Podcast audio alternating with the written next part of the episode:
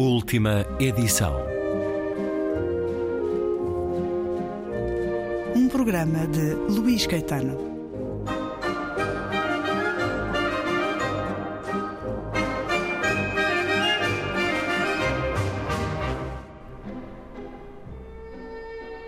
Regressa à conversa com Diogo Noivo, a propósito do livro Uma História da ETA, Nação e Violência em Espanha e Portugal nos 10 anos do fim da ETA. A Espanha vive agora um período de maior eh, tranquilidade no que respeita à ameaça do terrorismo interno. Uma história da ETA de Diogo Noivo tem edição Book Builders. Leio mais um excerto.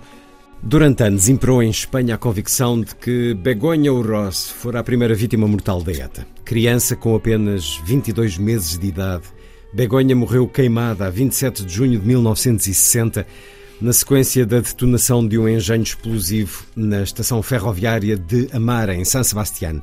Em 2010, o Congresso dos Deputados instituiu o dia 27 de junho como a data de homenagem às vítimas do terrorismo, com o intuito de assinalar o aniversário do primeiro atentado mortal do terrorismo nacionalista basco. Contudo, historiografia recente demonstrou que o engenho explosivo que vitimou Begonha Urroz foi da responsabilidade do Diretório Revolucionário Ibérico de Libertação, DRIL, organização luso-espanhola, composta por militantes antifranquistas e anti-salazaristas exilados na América Latina. Célebre pelo assalto ao paquete Santa Maria, o DRIL integrou na sua aula portuguesa Humberto Delgado, Henrique Alvão, Camilo Mortágua, Vítor Cunha Rego, entre outros. O primeiro homicídio cometido pela ETA chegaria quase uma década mais tarde, num dia em que todas as atenções estavam viradas para o outro lado do Atlântico. A 7 de junho de 68, as cerimónias fúnebres de Robert Kennedy captaram o interesse da generalidade da imprensa mundial. O senador norte-americano, irmão do antigo presidente John Fitzgerald Kennedy, fora assassinado por Siran Siran, cristão palestino de nacionalidade jordana, um antisionista que, segundo se inferiu da leitura do seu diário, escolhera aquela data para marcar o primeiro aniversário da Guerra dos Seis Dias. Nesse mesmo 7 de junho, teve lugar no País Basco um evento que mudaria para sempre a história da região e de Espanha. Xavi Echavarrieta e Iñaki Sarasqueta, ambos membros da ETA, viajavam pela Estrada Nacional 1 Madrid-Irún num Seat 850 Coupé roubado com destino a Beasain, em Guiposcoa, localidade onde receberiam um carregamento de explosivos. Por força de obras na via, tomaram um desvio pela estrada local de Aduna, também na província guiposcoana onde passaram por uma operação de controle de tráfego da Guardia Civil, composta por dois militares em motociclo, José António Pardines e Félix de Diego Martínez.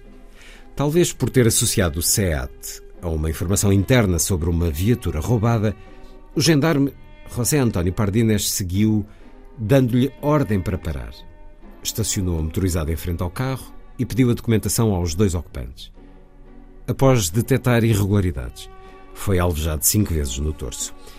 Um momento da história da ETA importante, mas com esta singularidade de uma criança, um bebê de 22 meses, ter sido durante algum tempo considerada a primeira vítima da ETA, mas não, foi do Drill, Associação Luso-Espanhola, eh, que tem uma série de nomes que nos são muito caros na história, ou que são muito significativos na história da resistência portuguesa. É uma história que está bem conhecida e trabalhada, a deste atentado, desta morte.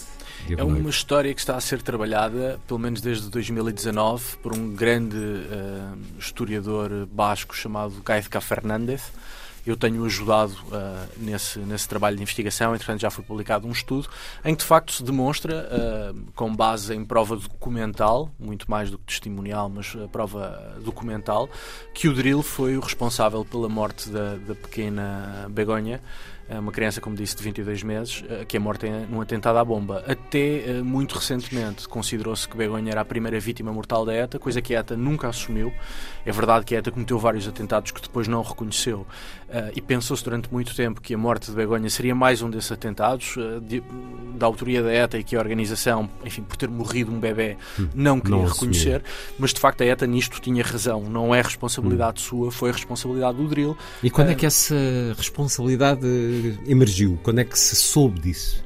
Uh, o drill acaba por reivindicar a ação hum. uh, num jornal venezuelano. é claro que isso na altura não teve muita atenção na Venezuela, não teve muita atenção deste lado do Atlântico. Portanto, nenhum destes portugueses que estavam envolvidos no drill se referiu a essa ação? Nenhum desses portugueses se referiu nunca à ação, fez de conta que a ação não existia. Admito que alguns não tivessem conhecimento da ação, aliás, não me custa nada acreditar que Sim, alguns dos portugueses. Tendo acontecido e pertencendo eles a esta organização. Tendo sido reivindicado pelo próprio Drill e pertencendo eles à organização, podiam com certeza ter assumido mas optaram por não assumir e de facto o Drill preferiu sempre ficar associado àquela imagem heroica um, do Paquete de Santa Maria, um, que foi com certeza muito importante para a nossa história contemporânea, até em Portugal, mas importa perceber que a história um, é completa, não, não se presta a revisão ou não se deve prestar a revisionismos. Tem luzes e tem sombras. E se as luzes uh, são bonitas e devemos olhar para elas, também não podemos esquecer que existiram sombras. E, e, e o caso do atentado contra Begonha Roth é, é, claramente uma sombra do drill, uma, uma sombra que o drill uh, quis esquecer, uh, mas que existiu. Esse trabalho que está a ser feito eh, vai dar origem a um livro ou é um, já deu Já deu já origem a um estudo uh, e provavelmente dará origem a um livro, mas para já, para já é um estudo que já está publicado uh, e, e, que está publicado pelo historiador Gaizka Fernandes e é um excelente estudo, está disponível uh, online. Uhum. o título é Muerte en Amara, eh, portanto, eh, morte em Amara, no local onde ocorreu o atentado, está disponível online no, no, no, site do Centro Memorial para as Vítimas do Terrorismo, no País Basco, em Vitória, e qualquer pessoa pode aceder ao estudo em PDF eh, e, e ler o estudo. Recomendo vivamente, porque de facto também nos diz respeito uh, a nós, portugueses, e é um capítulo da história pouco conhecido que devia ser mais conhecido.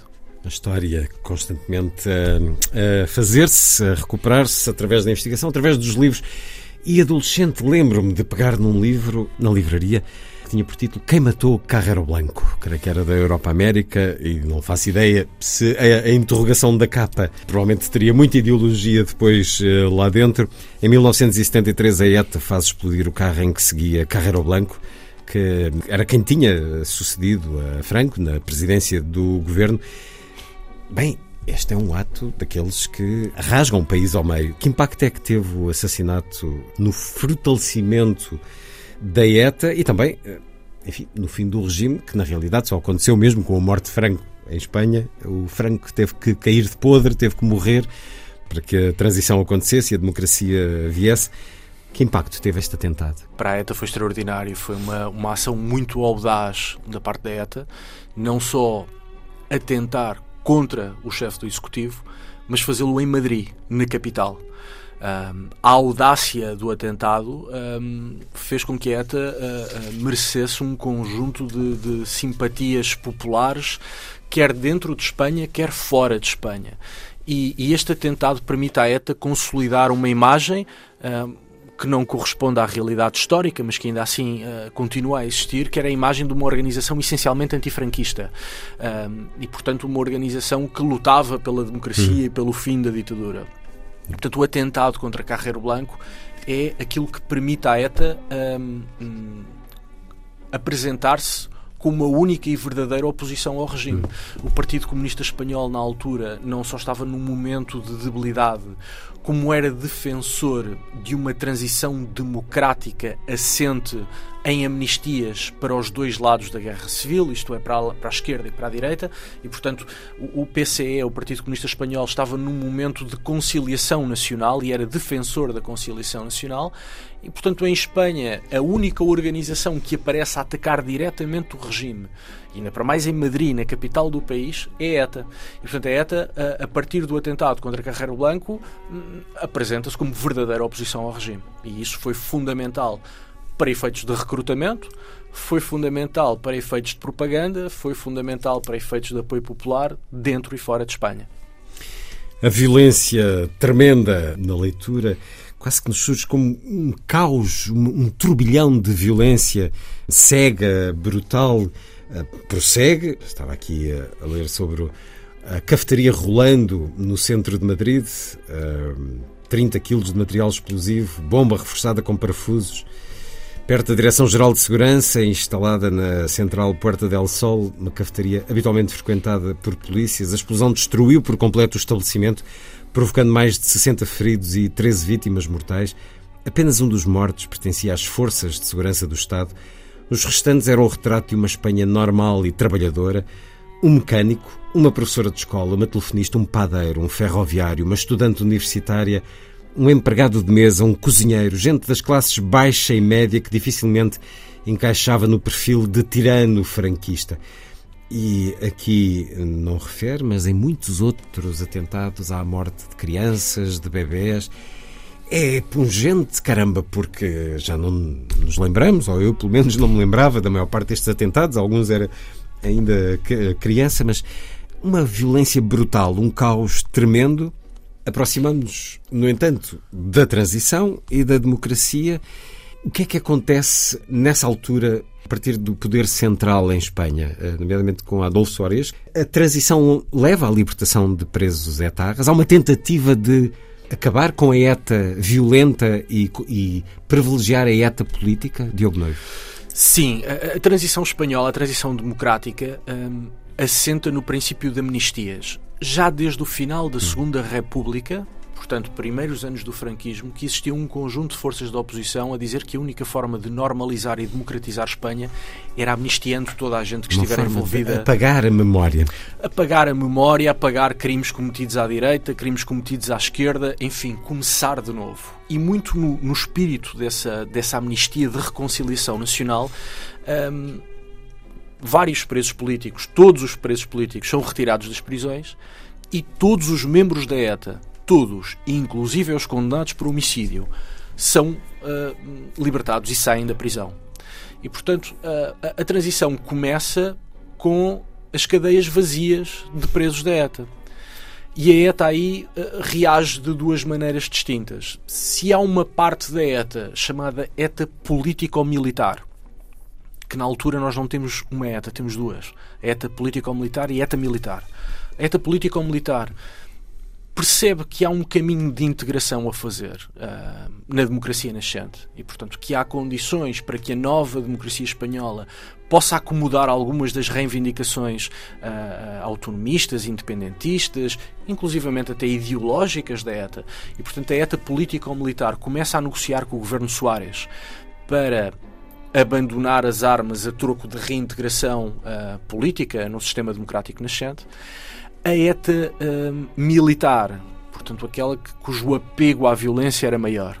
Uh, entendo o contrário, entendo que a democracia na verdade não existe, é uma espécie de neofranquismo que não passa tudo de uma patranha e, portanto, que a única forma uh, de fazer valer as suas ideias é continuar é a violência. Continuar a violência. E por isso precisamente por esse apego da ETA à violência, uh, sobretudo na ETA militar, uh, a, violência, mais do que um instrumento, fazia parte da identidade da ETA militar, que é aquela que chegou aos nossos dias. Um, o ano mais mortífero da ETA é em 1980, em que a ETA mata uma pessoa, em média, a cada 3,6 dias. E, portanto, há um, um, um, uma absoluta loucura de, de, de atentados na fase de transição democrática, precisamente porque a ETA mais dura, se quisermos, se sente ameaçada pela, pela abertura política e por ver que os seus camaradas da ETA política ou militar se estão a integrar no sistema. E, portanto, sentindo que as circunstâncias uh, enfim, estão a tomar um rumo próprio e que a ETA está a deixar de controlar uh, enfim, o curso dos acontecimentos, há uma espécie de fuga para a frente assente na violência. Quando é que surge o R. Batasuna? O R. Batasuna surge, ou o primeiro braço político da ETA surge nos anos 70, precisamente em virtude da, da democracia. Houve um debate que, do ponto de vista político, é muito, muito interessante dentro da ETA. Um, uma parte da ETA olha para a democracia e pensa o seguinte: bom, agora vamos ter eleições, agora vamos ter liberdade política e, portanto, nós, ETA, temos que ter duas vertentes, uma política e outra militar, que se reforçam mutuamente e coexistem.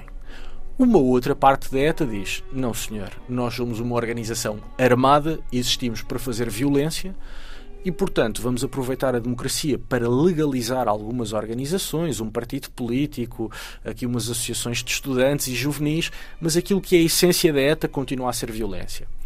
Este debate extrema-se de tal forma, e sobretudo com o atentado da cafetaria Rolando, uh, que referiu há pouco, em que a ETA se parte em duas. E de um lado ficam os político-militares, que entendem que política e violência devem andar juntas, uh, uh, reforçando-se mutuamente, e do outro lado ficam aqueles que dão pelo nome de ETA militar, que entendem que a violência é o alfa e o ômega da existência da ETA. Mas continuam a ter uma cúpula comum ou não?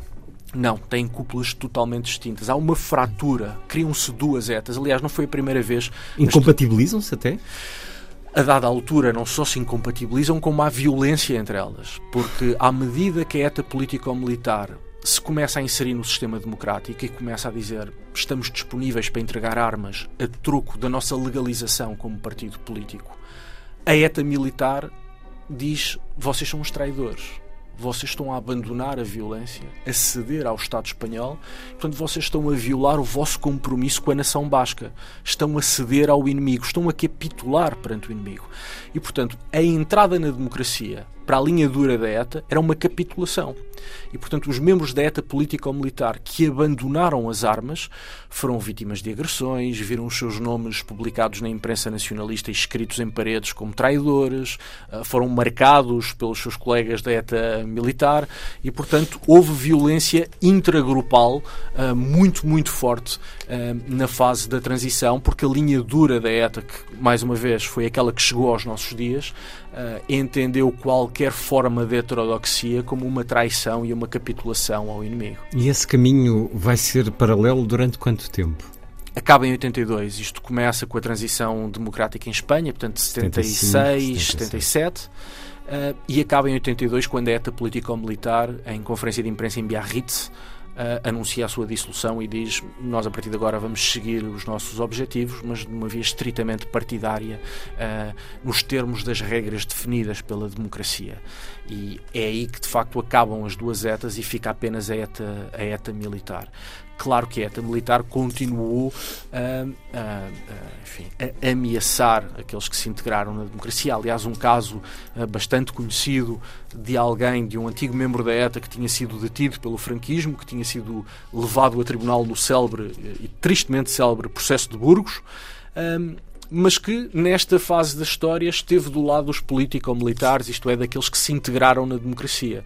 Ora, apesar dele ser um herói da ETA, apesar dele ser um homem que era uma referência intelectual até uh, da própria ETA, isso não impediu a ETA militar de um ameaçar de morte, e aliás o homem viveu com escolta armada até 2013, ano em que morreu, de morte natural, mas teve que viver com escolta armada porque os da ETA militar consideravam-no um traidor uh, que capitulou às mãos do colonialismo espanhol.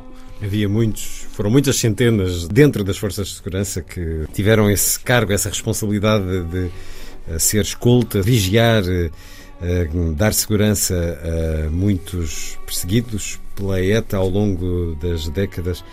Vou ler aqui um, um texto de Edurne Portela, que sistematizou uh, com meridiana clareza a complexidade das causas e consequências da realidade no País Basco. É, é, no fundo, uma síntese do que já temos vindo a conversar, mas é, é de facto um, um texto uh, bem ilustrativo. Numa sociedade como a Basca, em que a maioria guardou silêncio perante a violência, poder-se dizer que a força com que o fanatismo se apropria da linguagem reside precisamente em que isola os não fanáticos a manter-se em silêncio.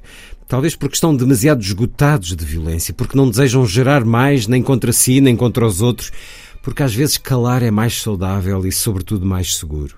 Isto é, o fanático, para quem a sua ideia é mais importante do que os sentimentos dos outros, que o bem-estar, a paz, a ausência de dor, acaba sempre impondo o seu discurso totalitário sustentado com ameaça de violência, seja esta física ou verbal. Assim, para conseguir a concórdia, é necessário que os demais calem, que não sinalizem a agressão nem a sua ameaça porque fazê-lo poderia produzir uma escalada. Por isso, o não fanático, isto é, o que se importa com viver em alguma paz, aceita a violência implícita e a ameaça para que não exploda a autêntica violência. O agredido cala a agressão. Mas também nos calamos, as testemunhas. Por um lado, talvez calemos por medo, justificado, de que mencionar o sucedido, contar, ser testemunha, faça com que a violência se vire para nós.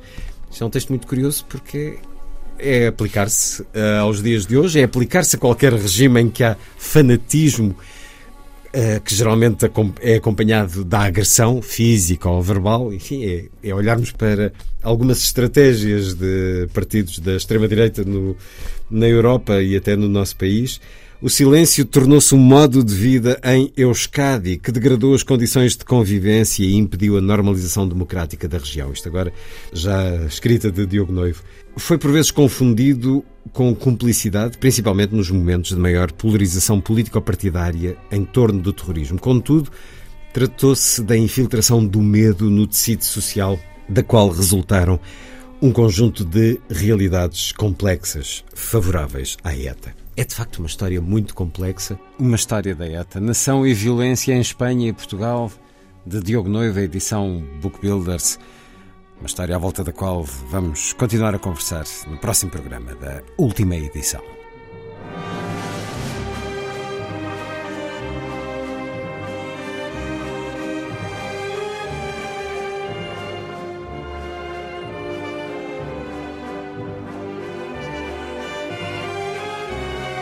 Última edição.